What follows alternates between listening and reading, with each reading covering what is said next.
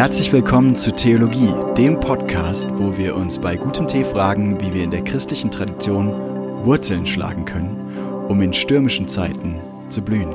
Ich bin Berko Huneos, ich bin Pastor in der Kirche des Nazareners in Gelnhausen und äh, ich sitze hier mit Markus. Mein Name ist Markus, ich bin Gemeindegründer auf dem Riedberg in Frankfurt.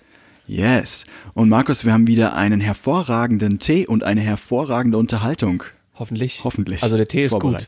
Der Tee ist echt lecker. Was trinken wir hier? Oh, ähm, wir haben jetzt die letzten zwei Male einen Oolong-Tee getrunken und ich habe jetzt gedacht, oder wir haben gedacht, wir brauchen jetzt mal was anderes. Und heute trinken wir einen Schwarztee, einen sehr, sehr berühmten Schwarztee, vielleicht sogar der berühmteste Schwarztee überhaupt. Also zumindest in China. Ich würde sagen, wahrscheinlich die meisten kennen jetzt Darjeeling und Assam und so. Aber äh, wir haben einen der berühmtesten chinesischen Schwarztees und äh, das ist Jin Jin Mei, heißt der auf Chinesisch. Ich, ich habe das hundert Pro gebutschert und falsch ausgesprochen. Aber äh, Jin Jin Mei. Äh, und das heißt goldene Augenbraue. Mm. Und das sind quasi die kleinen Blattknospen, die dann genommen werden und die werden gerollt und äh, also damit die ganzen Blattsäfte an die Oberfläche treten. Und dann wird der Tee einfach liegen gelassen und oxidiert. Und dann äh, werden die grünen Blattknospen mit der Zeit immer dunkler, bis es eine wirkliche, ja, eigentlich fast schwarze Farbe hat. Aber weil die so fein sind, haben die so Härchen dran und die werden dann nicht schwarz, sondern die werden dann so richtig golden. Und ähm, die sind dann so leicht gekrümmt und deswegen heißt der Tee goldene Augenbraue. Nice. Und, ja, und das ist tatsächlich, ähm, also jetzt nicht dieser Tee, den wir trinken, aber das ist mit einer der teuersten Tees der Welt. Also man kann da Tees haben, wo ein Gramm fast bis zu tausend Euro kostet. Ein Gramm von diesem Tee. Unsere jetzt natürlich nicht. Unsere, unsere ist viel, viel ja, günstiger. Ja, wir sind arme Pastoren. Ähm, genau. Ähm, und, aber der Tee ist super, super lecker. Es ist so ein fein malziger, mm. ähm, gleichzeitig fruchtiger Tee. Und ja, es ist wirklich was ganz Feines. Überhaupt nicht bitter. Und ähm, eine ja, schöne Süße auch. Ja. Total. Mm, ja. Sehr lecker. Genau. Also heute mal kein Oolong, heute ein, ein Schwarztee, aber in China heißen diese Tees Hongcha und das heißt eigentlich roter Tee, weil die Aufgussfarbe, die ist nicht schwarz, sondern die ist eher rot. Und deswegen heißen das, was man bei uns als Schwarztees kennt, heißen auf Chinesisch Hongcha, rote hm. Tees. Wieder was gelernt. Ja. Cool. Liebe Zuhörer, schön, dass ihr eingeschaltet habt und auch heute wieder bei unserer Unterhaltung dabei zu sein. Wir schauen uns gerade das Apostolicum an, das apostolische Glaubensbekenntnis. Wir gehen da so Satz für Satz durch. Und Markus, wir haben letzte Woche den ersten Satz angeschaut, ich glaube an Gott, damit fängt das Bekenntnis an. Ja. Und wir haben viel so darüber geredet, was es heißt zu glauben, was mit dem Wort eigentlich gemeint ist. Wir haben auch ein bisschen darüber geredet, ob das überhaupt Sinn ergibt, in unserer heutigen Zeit an Gott oder irgendwas zu glauben. Und heute hatten wir uns überlegt, es ist eigentlich spannend, mal dieses Wort Gott ein bisschen näher anzuschauen. Ja, und wir gucken uns an, wer ist eigentlich dieser Gott? An welchen Gott glauben wir Christen eigentlich? Was hat die Tradition da gemacht? Und äh, willst du uns ein bisschen was zum Aufbau irgendwie des Bekenntnisses sagen und was das mit Gott und wie er ist zusammen äh, zu tun hat? Ja, und keine Sorge, wir werden jetzt nicht so langsam durchs Apostolicum gehen, dass wir jedes Wort einzeln mit einer Folge anschauen, aber wir haben ge- gedacht, am Anfang brauchen wir erstmal so eine grundsätzliche Einführung. Warum machen wir das überhaupt? Das hatten, war unsere allererste Folge. In der zweiten Folge, der erste Satz ist schon so wichtig, da wollten wir auch erstmal was Allgemeines drüber machen. Und jetzt gibt es noch eine Einführung ähm, diese Woche. Am nächste Woche gehen wir dann ein bisschen schneller durch die einzelnen Sätze und Aussagen durch. Was heißt Woche? Mal gucken, wie schnell der Podcast rauskommt. Das werden wir dann sehen.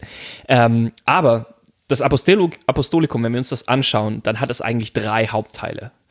Und der erste Teil heißt, ich glaube an den Vater. Und dann geht es viel darüber, wer dieser Vater ist.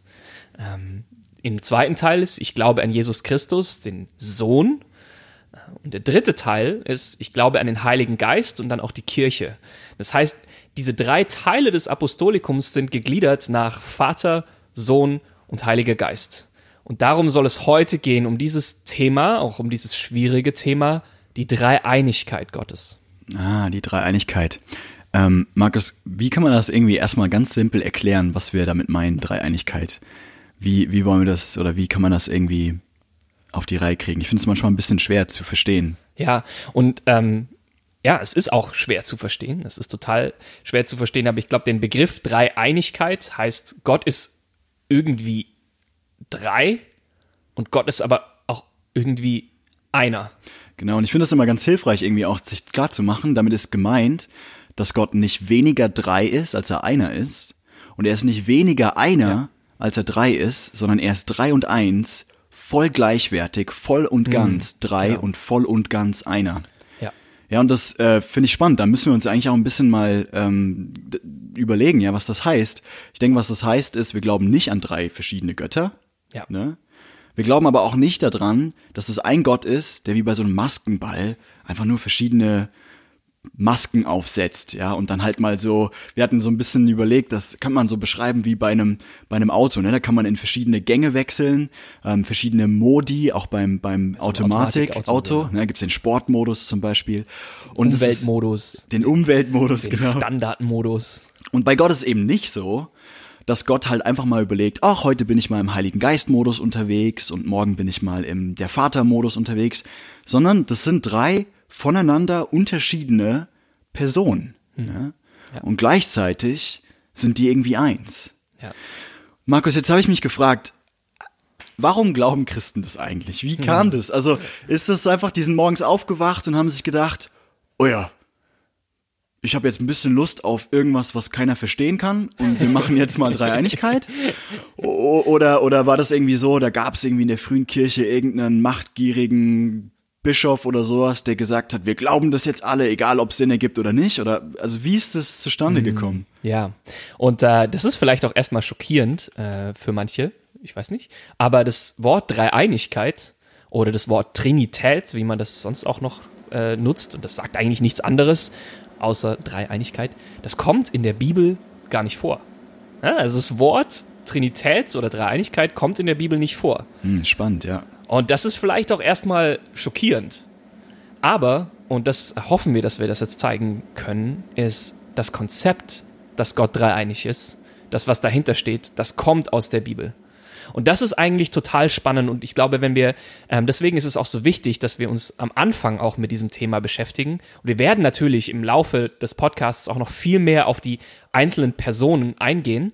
Aber deswegen ist es so wichtig, eins, äh, auch mal die Dreieinigkeit als Ganzes anzuschauen, weil wir extrem viel darüber lernen, an diesem, an dieser Lehre, wie Theologie überhaupt funktioniert und wie die christliche Tradition überhaupt funktioniert. Und zwar ist es, Ja, es, ist, es sind eben nicht Dinge, die irgendwie einfach vom Himmel fallen und die stehen dann da drin und die müssen wir irgendwie glauben, sondern Menschen machen Erfahrungen mit Gott.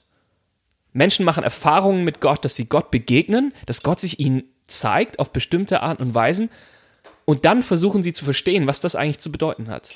Also am Anfang steht immer die Erfahrung, am Anfang steht immer das Erleben Gottes, dass wir, dass er sich zeigt und daraus folgen dann Menschen und fragen sich, boah, ich habe das gerade gesehen, ich habe das gerade erlebt, was, was heißt das jetzt? Wie kann ich anderen Leuten davon erzählen? Wie kann ich, äh, wie kann ich das irgendwie in Worte fassen, die mir helfen, das zu verstehen und das auch anderen Leuten weiterzugeben? Und genau so ist es auch mit der Dreieinigkeit. Magst du uns da mal so ein bisschen ähm, auch durch die biblischen Schriften führen und uns ein bisschen zeigen, ja, woher das dann vielleicht kommt, dass man irgendwie überlegt ja. hat, ah, es gibt irgendwie drei Personen in einem Gott so. Also ich denke, wahrscheinlich äh, ist am einfachsten mal mit Jesus anzufangen, ja? Weil er ist ja irgendwie... Oder fangen wir beim Vater an? Wir können auch beim Vater Lass anfangen. Lass uns beim Vater ja? anfangen. Ja, okay, wir fangen beim Vater an, ja? ja. Machen wir so. Ja, und das ist, das ist ja schon mal die erste Sache. Ja? Also Gott als Vater, ähm, das Jesus zeigt es uns in seinem Gebet. Er spricht Gott als den Vater an und er gibt uns dieses, diesen neuen Begriff und da, da kommen wir auch noch äh, ja, im Laufe des Podcasts immer wieder drauf zu sprechen, wie bahnbrechend es eigentlich ist, dass Gott ein Vater ist, dass Gott ähm, sich als Vater uns zeigt und damit, ja, also es ist der Gott, den die Juden auch schon immer angebetet haben, die Person des Vaters bekommt durch Jesus nochmal eine ganz neue Bedeutung. Es ist eine persönliche Beziehung, die dadurch auf einmal deutlich wird. Gott, der Vater, der Ewige, ähm, der Schöpfer, der vor aller Zeit da war. Ähm, und Gott spricht, also Jesus spricht diesen Gott, den die Juden kennen als den einen Gott, ähm, der die Welt geschaffen hat, der sie aus Ägypten befreit hat, der mit ihnen unterwegs war, alle diese, diese ganze Zeit, spricht er als sein Vater an. Ähm, und das ist Gott, der Vater. Okay, und also ich meine jetzt, wie kommt man dann auf die anderen beiden Personen, also Jesus und, und Heiliger Geist, wie kommt man drauf, dass die irgendwie auch zu Gott gehören? Und das ist dann das, ähm, was den Nachfolgern von Jesus extrem viel Kopfzerbrechen bereitet hat. Weil sie sind mit diesem Jesus unterwegs, sie folgen ihm nach in ihrem Alltag und sie erleben, der passt irgendwie nicht in unsere Kategorien rein. Dieser Jesus, der ist so krass, der sprengt jegliche Kategorien von dem, wer wir glauben, wer er ist. Also im Prinzip gucken die Jesus an und sagen, denken sich, okay, der kann nicht einfach nur ein Mensch sein. Ja. Und dann denken sie aber auch, aber irgendwie ein Engel passt auch nicht. Genau, weil, weil er weil er lässt es zu, dass man ihn anbetet. Engel, ja, Engel lassen das nicht zu. Engel sagen immer, nee, ja. Ich bin nicht Gott, du musst Gott anbeten, ne? Und dann sagt er auch noch so krasse Sachen wie, bevor Abraham war, bin ich. Oder ähm, auch in einem der frühesten Evangelien, ich sah den Satan vom Himmel fallen. Und die Leute stehen daneben und die denken sich so, hä, was? Jesus, du, du bist doch der Sohn von Josef, dem Zimmermann, hä, was? Du, du willst Jakob und Abraham kennen und du willst den Satan vom Himmel fallen sehen? Und die, wir merken auch an der Reaktion der Leute immer wieder, boah, der passt nicht in ihre Kategorien und der behauptet etwas von sich, was für die Leute ganz schön radikal ist. Ja, ich finde das spannend, ne? Also im Prinzip äh, hat Jesus da oft so, vor allem implizit, also er drückt das ja. nicht so ganz direkt aus, aber man merkt so, wie er sich verhält. Er hat irgendwie den Anspruch, ey, ich, ich bin göttlich. Also ich bin irgendwie ja. Gott. Ja, ja. Ich finde das so spannend. Er, er vergibt ja im Markus-Evangelium auch einfach mal so die Sünden von jemandem. Ja. Und die Pharisäer, die rasten voll aus und sagen, hä, nee, das kann nur Gott. Du kannst gar nicht Sünden vergeben. Was fällt dir ein? Und Jesus sagt dann so entspannt so, ich zeige euch, dass ich die Macht habe, Sünden zu vergeben. Ja. Ich zeige euch, dass ich nicht in eure K- Kategorien reinpasse. Ja. Und er sagt zu dem Typen, dem er die Sünden vergeben hat, einfach, der gelähmt war, so steh mal auf und geh, und dann steht er auf und geht und, und alle sitzen da und denken, hey, was, was ist hier los? Mhm. Also irgendwie schon eine krasse ja. Story, ne? Und das geht auch manchmal ein bisschen an uns vorbei, weil wir auch nicht so mehr in dieser Zeit drinstecken. Ähm, und dann fragen wir, ich frage mich manchmal, hä, warum sagt die Bibel das einfach nicht ausdrücklich? Aber das muss sie gar nicht.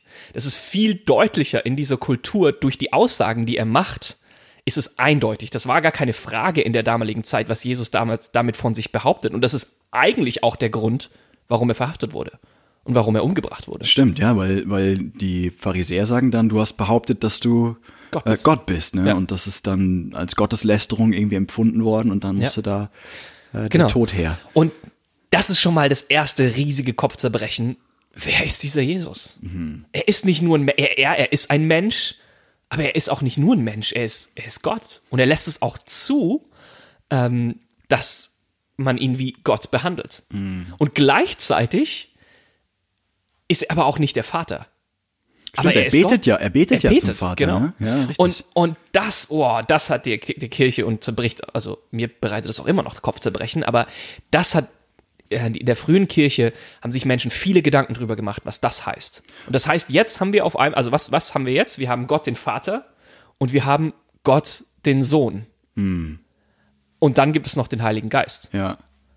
Vielleicht, was, ähm, ja, was sagt die Bibel über den Heiligen Geist und wie sind Leute darauf gekommen, dass das Gott ist? Naja, also man, man sieht ja irgendwie schon, dass der Heilige Geist nicht erst in der Apostelgeschichte irgendwie im Neuen Testament auftaucht, sondern direkt ganz am Anfang der Bibel, äh, im ersten Buch, im ersten Buch Mose, da hören wir irgendwie bei der Schöpfung irgendwie, ne, der Heilige Geist, der schwebt über dem Wasser, der Geist Gottes.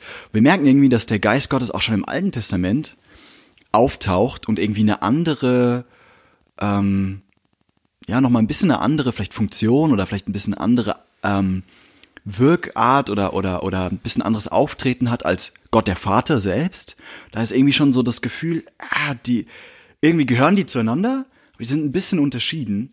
Und dann merken wir das auch im Neuen Testament, wie der Heilige Geist ähm, ja auch genannt wird in solchen Formulierungen, ne, ähm, der nochmal unterschieden wird. Ja, dann auf einmal eine persönliche Anrede auch. Genau, dass er, dass er angesprochen wird, das finde ich total interessant. Und ja. unterschieden wird in dieser Ansprache von den ersten Jüngern, von den Nachfolgern Jesus, vom Vater und von Jesus selbst. Genau.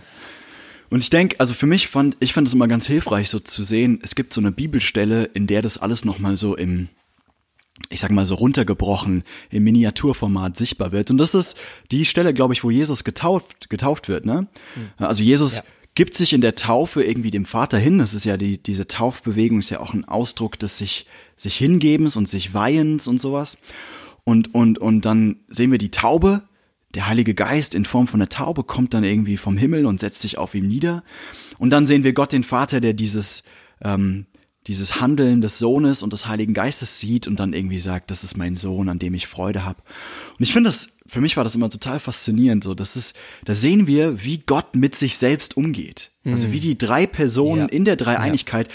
miteinander umgehen. Da ist Liebe, da ist Hingabe, da ist Freude aneinander, da ist mhm. irgendwie, ja, so viel, da ist aber auch Ordnung irgendwie da. Mhm. Und äh, ich finde das total cool, dass die frühe Kirche das immer wie so ein Tanz beschrieben hat. Also im Prinzip, Gott mhm. tanzt in sich. Die drei Personen mhm. sind in einem Tanz miteinander vereint. Das fasziniert mich, das Bild, ne? Ja. Und vielleicht hilft es auch, ein bisschen zu verstehen, ähm, wie Gott überhaupt eins und drei sein kann, ne? Also wenn ich mit jemandem tanze, dann werde ich ja irgendwie eins mit der anderen Person. Also wir werden zu einer Einheit, die gemeinsam einen bestimmten Tanz, bestimmte Tanzschritte, bestimmte Bewegungen und sowas absolviert. Und jetzt stellen wir uns vor, Gott ist nicht zuerst drei Personen gewesen und die haben sich entschieden, dann zusammen zu tanzen, sondern von Ewigkeit an, von immer schon, mhm. und ist auch Gott in diesem Tanz miteinander ja. unterwegs. Und er wird es ewig sein. Und er wird es ja. ewig sein. Und mhm. das finde ich so faszinierend, dass Gott irgendwie drei Personen, die so tief im Tanz miteinander verwo- verwoben sind, dass sie eins sind und irgendwie einer, der irgendwie ja mit sich selbst tanzt. Also ich finde das irgendwie total ja. das faszinierende Bild. Aber wir müssen mhm. auch sagen, Markus, ich denke, du stimmst mir da irgendwie zu. Ähm, seit zweitausend Jahren sagt die Kirche auch, das ist ein bisschen ein Mysterium, auch ja, die Dreieinigkeit, ne? Und ich meine, wenn man, wenn man sich die Kirchengeschichte anschaut und auch womit, wie viel Zeit die sie damit verbracht haben, die richtigen Worte zu finden, das gut zu beschreiben, das ist ganz schön krass, über Jahrhunderte hinweg. Und es ist halt immer diese zwei Pole, ja. Also es sind nicht drei Götter, es ist aber auch nicht ein Gott, der nur an unterschiedliche Modi hat, unterschiedliche Masken aufzeigt. Und dann wurde darum gerungen, wie formuliert man das? Und, und ich denke, es gibt ein paar gute Formulierungen, auch die philosophisch und logisch auch echt gut sind. Im Deutschen, ihr habt es vielleicht gemerkt, wir nutzen diese Begriffe, Gott ist ein Wesen, der sich in drei Personen zeigt. Und das war ein richtiger Kampf. Dann die Übersetzungsfehler zwischen Griechisch und dann Lateinisch, was sich mehr als Weltsprache damals entwickelt hat. Das ist ganz spannend, da könnt ihr viel drüber lesen. Aber ja, man merkt einfach, die Leute ringen damit. Und es ist, du hattest so ein cooles Bild benutzt, Berko, es ist wie, wenn man versucht, ein Betriebssystem, ähm, wenn man jetzt versucht, keine Ahnung, ähm, Windows zehn auf äh, so einen, so einen, so einen Taschenrechner aufzuspielen oder so. Das, das funktioniert einfach nicht. Ja, genau so ist unser Gehirn einfach nicht genau. in der Lage, ja.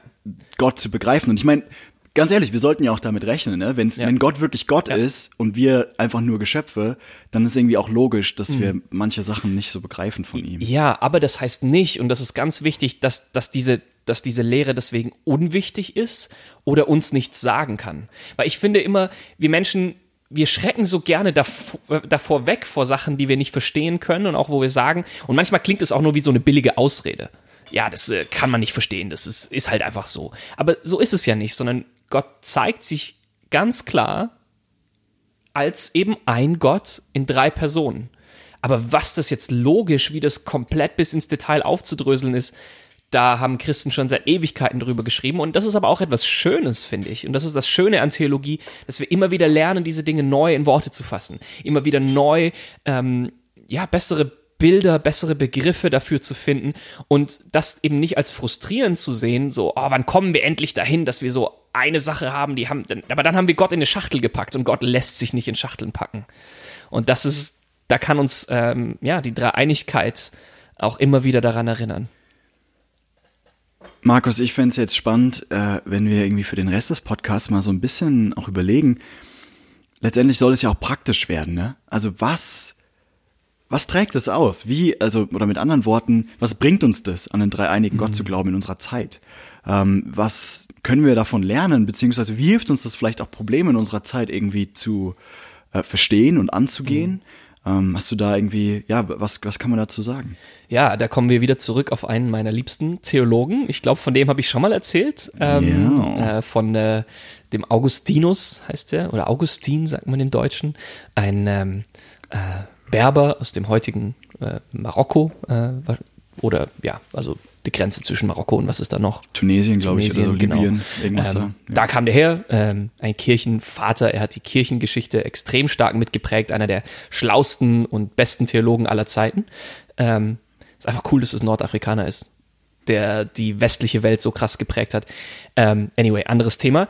Aber äh, der hat äh, ein Buch geschrieben, ein richtig dickes Buch über die Dreieinigkeit und hat einfach damit gerungen, auch das in Sprache zu packen. Und er hat sich die Frage gestellt, wie kann es eigentlich sein, dass Gott Liebe ist und dass Gott sich uns als der liebende Gott offenbart?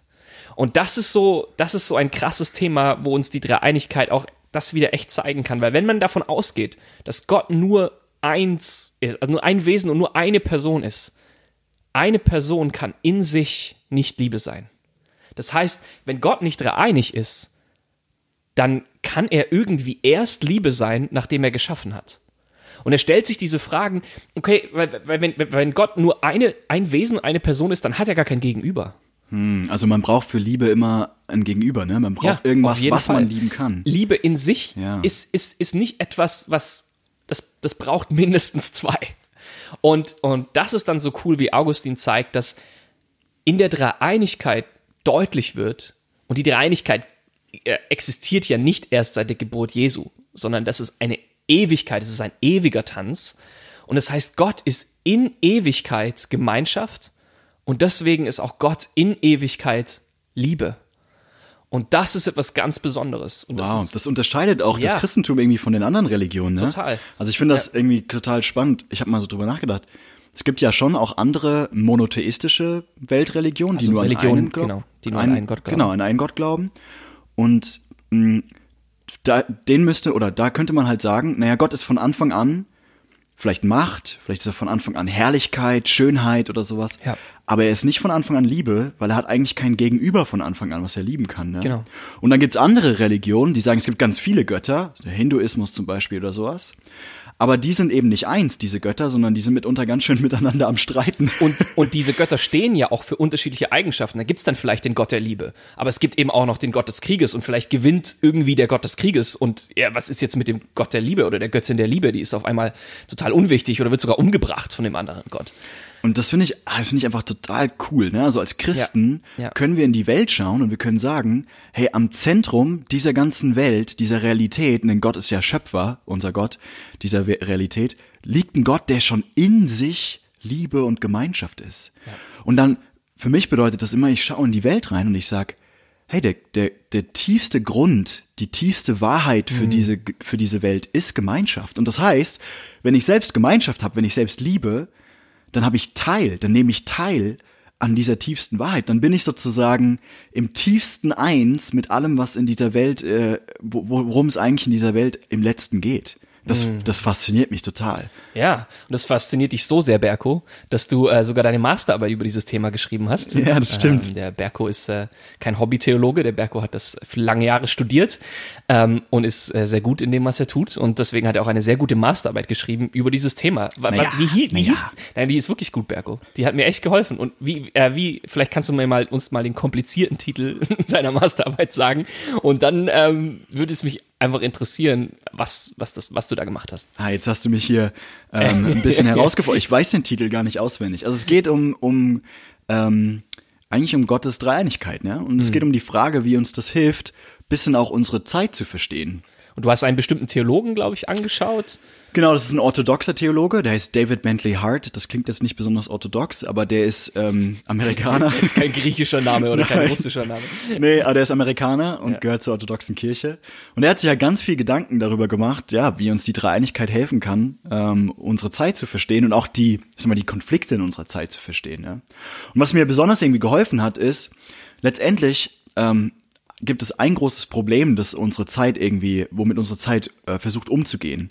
Und das ist das Problem, dass wir zum einen irgendwie Kategorien brauchen, ne, um mit der Wirklichkeit umzugehen. Wir brauchen irgendwie Kategorie Baum, Kategorie Stuhl, Kategorie Mensch ähm, und so. Und gleichzeitig aber die Welt so vielfältig ist, dass das gar nicht so leicht ist, mhm. irgendwie so eine Kategorie aufzumachen. Ne? Es gibt große Bäume, kleine Bäume, äh, dicke Bäume, dünne Bäume äh, und sowas. Und, und ich Ich glaube, dass ähm, in der Dreieinigkeit wir im Prinzip einen Gott sehen, der zum einen irgendwie eine Kategorie, eine eigene Kategorie hat, nämlich er ist Gott. Mhm.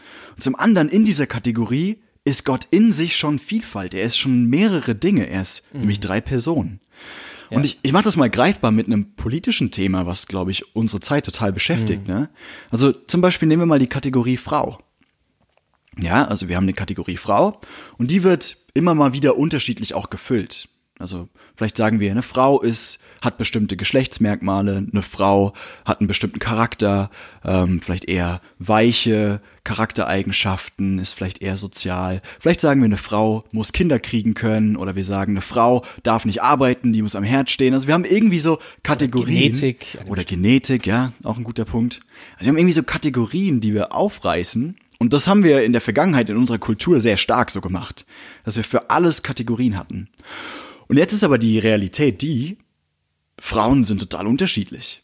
Also es gibt Frauen, die sind groß, es gibt Frauen, die sind klein, es gibt Frauen, die haben mehr männliche, vielleicht ähm, Charakterzüge oder, oder auch männlichen Körperbau oder sowas. Ja, dass das eben normalerweise in die, mehr in diese männliche Kategorie gepasst hätte. Genau, mhm. richtig. Und ja. da vielleicht gibt's Frauen, die sagen, wir wollen arbeiten gehen oder, also es gibt, äh, nicht nur vielleicht, sondern sicher gibt es das. und, und wir leben in einer Zeit, in der deswegen irgendwie dieser Wunsch da ist, diese Kategorien aufzubrechen mhm. und, und sie nicht mehr zu haben. Und dann fangen wir an und sagen, na, es gibt nicht nur ein Geschlecht, es gibt nicht nur zwei Geschlechter, sondern es gibt irgendwie unendlich viele Geschlechter. Ja. Also, also wir sind stark dafür, dass Frauen arbeiten gehen. Versteht uns nicht falsch. Wir, wir, wir, versuch, wir versuchen nur diese Kategorien darzustellen, wie sie, wie sie, wie sie da sind, oder? Also, weil die ja, kommen ja. ja aus einer bestimmten Zeit und die kommen aus einer Zeit, in der, in der diese Kategorien auch ganz, ganz starke Grenzen hatten. Also zumindest bei diesem Thema. Absolut. Danke, Markus, mhm. für diese Ergänzung. Also total. Ich, ich glaube, der Punkt ist für mich dann eher, einfach zu beobachten, wir leben jetzt in der Zeit, in der wir das total aufbrechen wollen. Und dann gibt es am Schluss gar keine Kategorien mehr. Also man, man mhm. hat irgendwie nichts mehr, was einem Orientierung gibt, was irgendwie hilft. Und das ist aber auch verständlich. Also das ist ja wirklich verletzend auch für eine Frau, jetzt in unserem Beispiel, ja. wenn ihr Total. gesagt wird, ja, du gehörst jetzt nicht in die Kategorie Frau, weil du nicht die Körpergröße hast, die eine Frau eigentlich haben sollte. Oder weil du irgendwie nicht zu Hause am Herd stehen möchtest. Ja. Oder warum auch immer. Oder andersrum, äh, du, weil du in diese enge Kategorie reinpasst, deswegen darfst du das nicht. Oder deswegen kannst du das nicht. Oder deswegen, ja, und das, da ist enorm viel Leid entstanden dadurch. Ja. Genau. Und ich glaube, ähm, ich würde es so ausdrücken. In unserer Zeit, wie gesagt, versuchen wir diese Kategorien zu sprengen. Und das hat sein Gutes. Es hat aber auch Nachteile. Und vielleicht kann uns die Trinität helfen, da eine Balance zu finden oder auch einen guten Ausgleich, weil in, also Gott, wie gesagt, hat seine eigene Kategorie. Er ist Gott, mhm. er ist einer. Das ist auch, sag mal, ja, dieses, es gibt eine feste Kategorie. Mhm. Und was Und, ist das Problem, wenn wir jetzt sagen, was ist das Problem daran? Wir sagen, okay, früher hat man in festen Kategorien gedacht und jetzt lösen wir diese festen Kategorien einfach auf. Was, was, warum ist das ein Problem?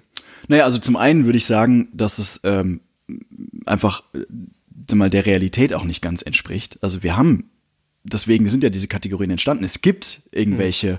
Kategorien und immer da, wo unser Denken irgendwie der Realität nicht entspricht, müssen wir damit rechnen, dass wir irgendwie auch in, in Probleme reingeraten. Das würde ich sagen, ist das eine.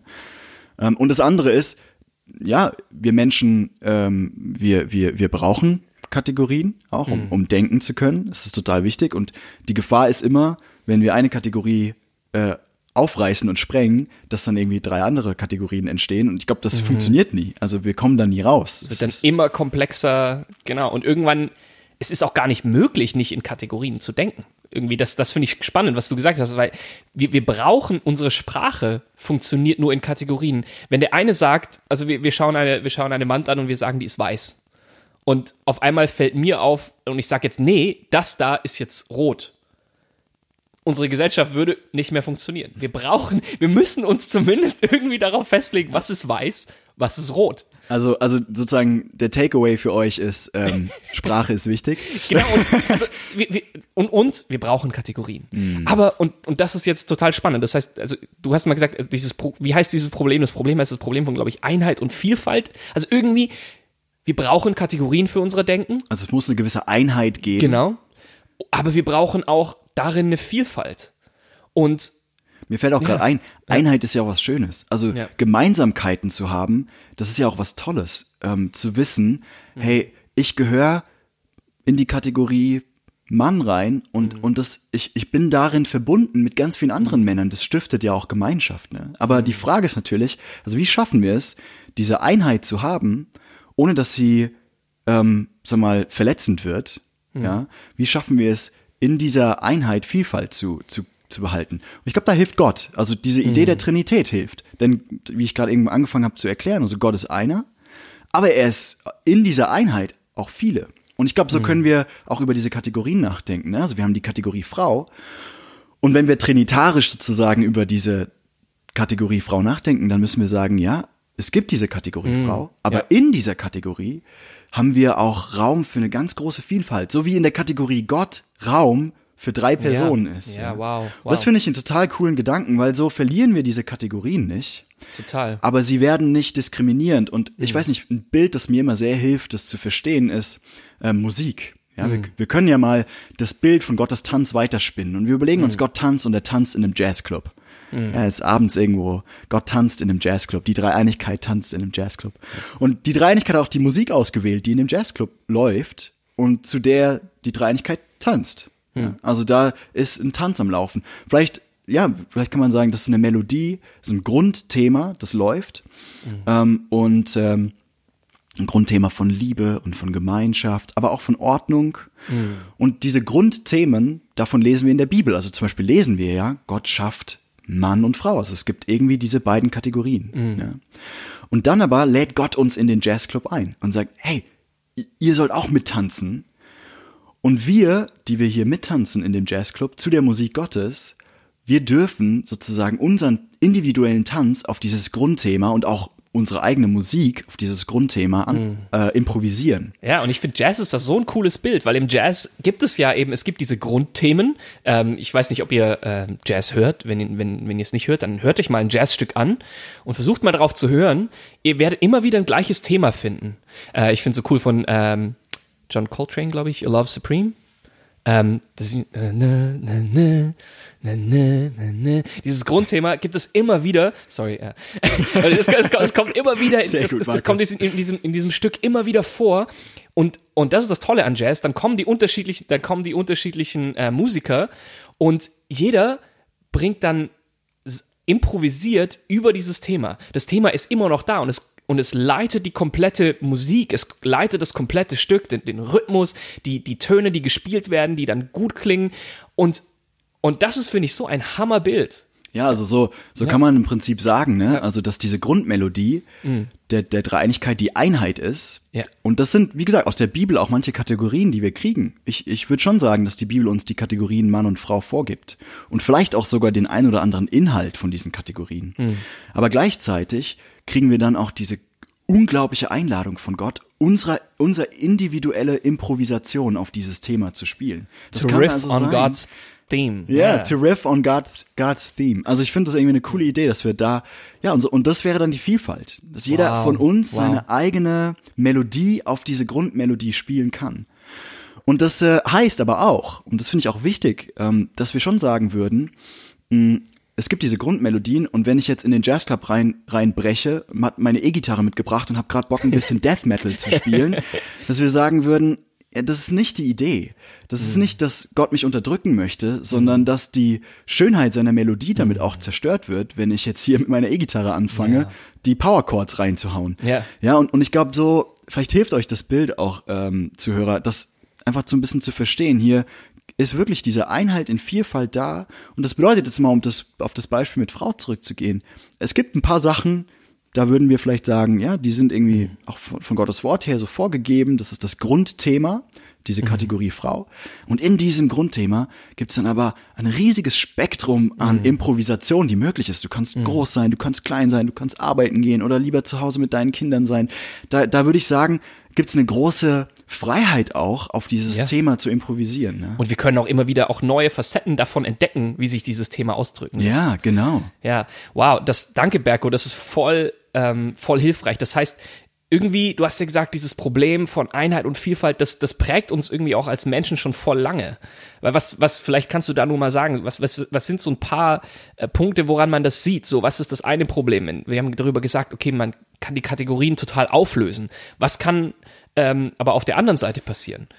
Naja, also was mir einfach auffällt, ist, äh, ich, ähm, ist auf jeden Fall auch ein politisches Thema. Also ja, ich ja, nehme so ja. wahr, dass wir ähm, in einer Kultur leben, in der wir auch diese Frage immer wieder versuchen zu lösen, nämlich, ja. was ist jetzt wichtiger, das Individuum, also der Einzelne, mhm. oder die Gemeinschaft. Ja. Und wir merken das ja auch in unserer Zeit so. Oft betonen wir das Individuum sehr und mhm. sagen, ja, der Einzelne ist wichtig, die Rechte des Einzelnen und, und dass es ihm gut geht und sowas. Das hatten wir in Folge eins mit dem expressiven Individualismus auch irgendwie. Jeder muss sich selber definieren können, abgegrenzt von der Gemeinschaft. Ja. Und wir merken aber gleichzeitig irgendwie, das zerstört auch Gemeinschaft. Mhm. Und vielleicht merken wir das auch in unseren Gemeinden und in unseren Kirchen, dass Gemeinschaft verloren geht. Ja. Und wir zunehmend, jeder sich so ein bisschen auch um sich selbst dreht. Und die Dreieinigkeit hilft uns, das ein bisschen zu hinterfragen. Denn in der Dreieinigkeit haben wir einen, das Individuum, nämlich ja. der eine Gott. Aber wir haben auch Gemeinschaft, nämlich die drei Personen.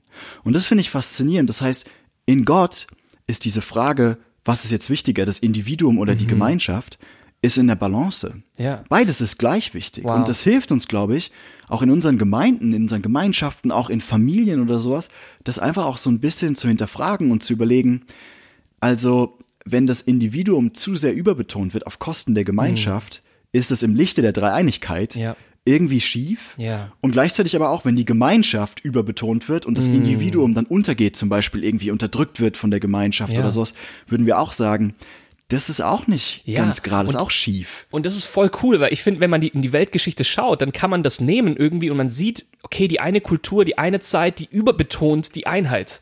Ähm, das, also das Individuum, die andere Kultur, die andere Zeit, die überbetont äh, das Kollektiv, die, die Gemeinschaft.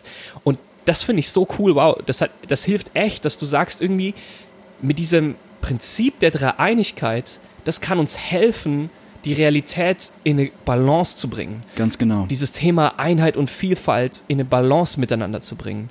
Und das finde ich so cool, du hast es gerade angesprochen, auch das Thema Gemeinschaft, weil auch, auch genau das Thema Gemeinschaft an sich, das braucht diese Balance. Ähm, ja, vielleicht, vielleicht können wir da enden, Berko, dass du uns ein bisschen damit hineinnimmst, wie, was können wir jetzt, was, was sagt uns die Dreieinigkeit ähm, für unsere Gemeinschaften? Wie, wie, was, was können wir auch darüber lernen, wie wir Menschen für Gemeinschaft geschaffen sind und wie wir Gemeinschaft leben können? Ja, das ist eine gute Frage und letztendlich kann man da super, super viel sagen. Ja, also ich glaube, ähm, es fängt mit dem Einzelnen an. Also, liebe Hörer, ich würde euch auch einladen und ich mache das auch mal wieder, auch einfach zu reflektieren. Ähm, was, was heißt es? Ähm, ja, irgendwie... sag mal, auch sich als Individuum immer mal wieder ganz bewusst zurückzunehmen zugunsten der Gemeinschaft, weil man vielleicht merkt, uh, ich, ich, ich überbetone mich selbst als Individuum. Ähm, ich glaube, das heißt manchmal auch vielleicht, ähm, sag mal, eine extra Meile zu gehen oder sich auch mm. irgendwie äh, unangenehme Dinge mit sich machen zu lassen. Ähm, das klingt jetzt so böse, aber ja, einfach auch, sag mal, die Bereitschaft zu haben, äh, die Bereitschaft zu haben, auch unangenehme Dinge zu tun, ähm, wenn das dazu beiträgt, die Gemeinschaft zu stärken. Ja. Und gleichzeitig aber, glaube ich, merkt, heißt das ja. auch, da wo wir merken, und es gibt manche Gemeinden, wo das so ist, wo die Gemeinschaft auch übergriffig wird und das Individuum, sag mal, auch verletzend angeht. Ja, ja, ähm, das Individuum auch zerstört wird, dass es gar keinen Raum mehr gibt für Vielfalt. Dass kein Raum auch mehr da ist, dass ein Einzelner sich entwickeln kann und, und, sein, und auch sich selbst werden kann.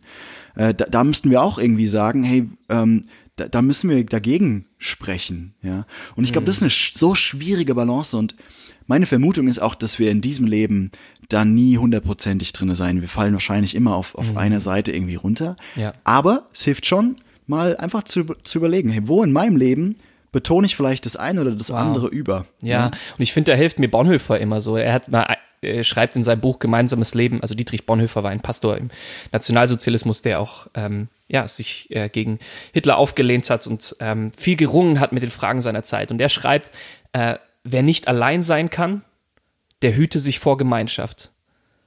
Und wer nicht in Gemeinschaft sein kann, der hüte sich davor, alleine zu sein. Wow. Und ich finde das so hilfreich, weil ich merke dann schon immer wieder so, wenn ich das Gefühl habe, oh, ich, ich, ich kann mit mir selber gar nicht alleine sein, und dann, dann, dann will ich mich vor mir selber verstecken und ich komme in die Gemeinschaft rein, aber ich merke, ich bin total hibbelig, ich bin total unausgeglichen und ich, ich nutze Menschen auch nur aus, weil ich will dann Bestätigung, ich will, ich will, ähm, ich will gesehen werden und ich will, ich will mich selber irgendwie dann auch, ich, ich hab mich selber gar nicht und ich hoffe, die Gemeinschaft gibt mich mir selbst irgendwie zurück. Mhm. Oder auf der anderen Seite gibt es Leute, die sagen, ähm, ich kann gar nicht in Gemeinschaft sein. Das, das fordert mich, das überfordert mich total. Und dann merken sie aber, wenn sie dann mit sich selbst alleine sind, dann, ja, dann gibt es auch diese Spiralen nach unten oder nach oben und wir merken, wir brauchen auch andere, um uns zu erden. Und das ist so ein schönes Bild ähm, und so eine schöne Herausforderung, auch wo Gott uns einlädt, dass wir Teil dieser ewigen Gemeinschaft sind. Und ich Dass wir sozusagen ja, mittanzen. Auch, genau, ne? dass ja. wir mittanzen, dass Gott uns in diesen Jazzclub einlädt und wir dürfen mittanzen. Und ich, mir ist gerade noch eingefallen, äh, ich finde, das passt auch so gut zu, zu, zu Tee, weil ähm, ich weiß nicht, ob ihr das wisst, vielleicht haben wir das auch schon mal gesagt, aber Tee ist eine Pflanze. Tee ist, ist eine, also ja, ja. Es, es, es gibt vielleicht unterschiedliche Varietäten, aber das ist eine, ähm, Camellia sinensis. Ist, also eine Pflanzenart. Genau, das ist, das ist Tee. Und Camellia sinensis ist Grüntee, Camellia sinensis ist Schwarztee, ist Oolong-Tee, ist Pu'er-Tee, ist äh, was es da noch nicht noch alles gibt. Also Tee irgendwie ist auch ein cooles Bild für diese ähm, Einheit in Vielfalt. Mm. Und äh, die letzten wow. Male haben wir haben wir haben wir äh, Oolong-Tees getrunken, also so halb oxidierte Tees. Und heute trinken wir einen voll oxidierten Tee, einen Hongcha, einen roten Tee oder wie wir im Westen sagen, einen Schwarztee. Und das ist so schön an Tee. Es gibt, ein, es gibt in dieser einen Pflanze eine unglaubliche Vielfalt zu entdecken. Und Markus, da laden wir euch ein. Ich bin gerade so geflasht davon, dass du diese, diese Verbindung hergestellt hast. Unglaublich. Es war nicht geplant, liebe Hörer. Es war einfach nur jetzt spontan. Und wir hoffen sehr, dass dieser Ritt durch die Dreieinigkeit euch echt geholfen hat. Also uns begeistert der Gedanke und ich finde das so faszinierend, wie so eine abstrakte theologische Weisheit oder Wahrheit dann bis in unsere Psychologie, wie du das gerade ausgeführt hast, Markus, mit dem Alleinsein und dem Gemeinschaftssein, bis in unser Innenleben irgendwie mhm. hineinwirken kann und uns auch ja. verändern und korrigieren kann. Und wir laden euch ein, ähm, ja, da weiter drüber nachzudenken und ähm, damit euch weiter zu beschäftigen und einfach die Schönheit auch darin zu erkennen, dass Gott ein dreieiner Gott ist. Ja, und ähm, ja, wenn euch der Podcast gefallen hat, dann äh, abonniert ihn und ähm, ja, bleibt da mit uns dran, dass wir uns gemeinsam anschauen, wie ist dieser Gott und was, was, was, was können wir davon lernen und wie hilft es auch uns heute, ja, dabei in diesen stürmischen Zeiten, in diesen unglaublich komplexen Zeiten Wurzeln zu schlagen. Und ja, ich lad, wir laden euch auch ein, dass ihr Tee mit uns entdeckt und dass es euch vielleicht inspiriert zu sagen, wow, ich, ich beschäftige mich mal ein bisschen mehr mit dem Thema. Ich trinke vielleicht nicht mehr nur Teebeutel, sondern ähm, ich schaue vielleicht mal, dass ich Tee entdecken kann in seiner Vielfalt. Und ja, wie schmeckt dieser Tee? Oh, er ist hervorragend. Also ich, ähm, er hat eine leicht herbe Note, die ich sehr mag.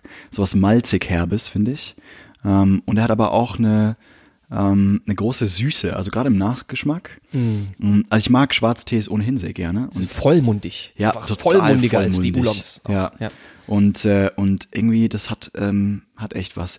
Ähm, zwischendrin habe ich mal gerochen, da war ich kurz davor, hier ins Mikro hineinzuschwärmen, äh, weil es wirklich, wirklich hervorragend ja, ist, ist ein toller äh, Tee. wie der, wie mm. der riecht. Auch so dieses röstig-malzige und mm. dann aber auch so ganz feine Süße, ich finde so ein bisschen auch karamellig, so würde ja. ich sagen. Und was Florales auch. Mhm. Es hat immer noch was Floral-Fruchtiges. Ich, ich finde Pfirsich, also ich habe so eine getrocknete Pfirsichnote habe ich immer mit dabei. Ja. Also, es ist, also das ist so ein Tee, wo ich denke, als Eistee mit einfach einem Hauch, da, da braucht man fast keinen Pfirsich mehr reinmachen und der schmeckt schon nach Pfirsich-Eistee. Ja. Ja. Der ist so süß, der ist so fruchtig. Ja, und das ist einfach, da gibt es super viel zu entdecken. Nice. Ja.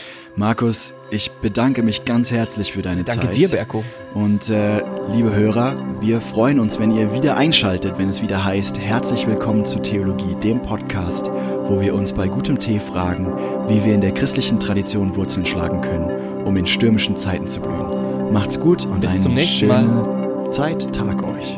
Ciao. Ciao.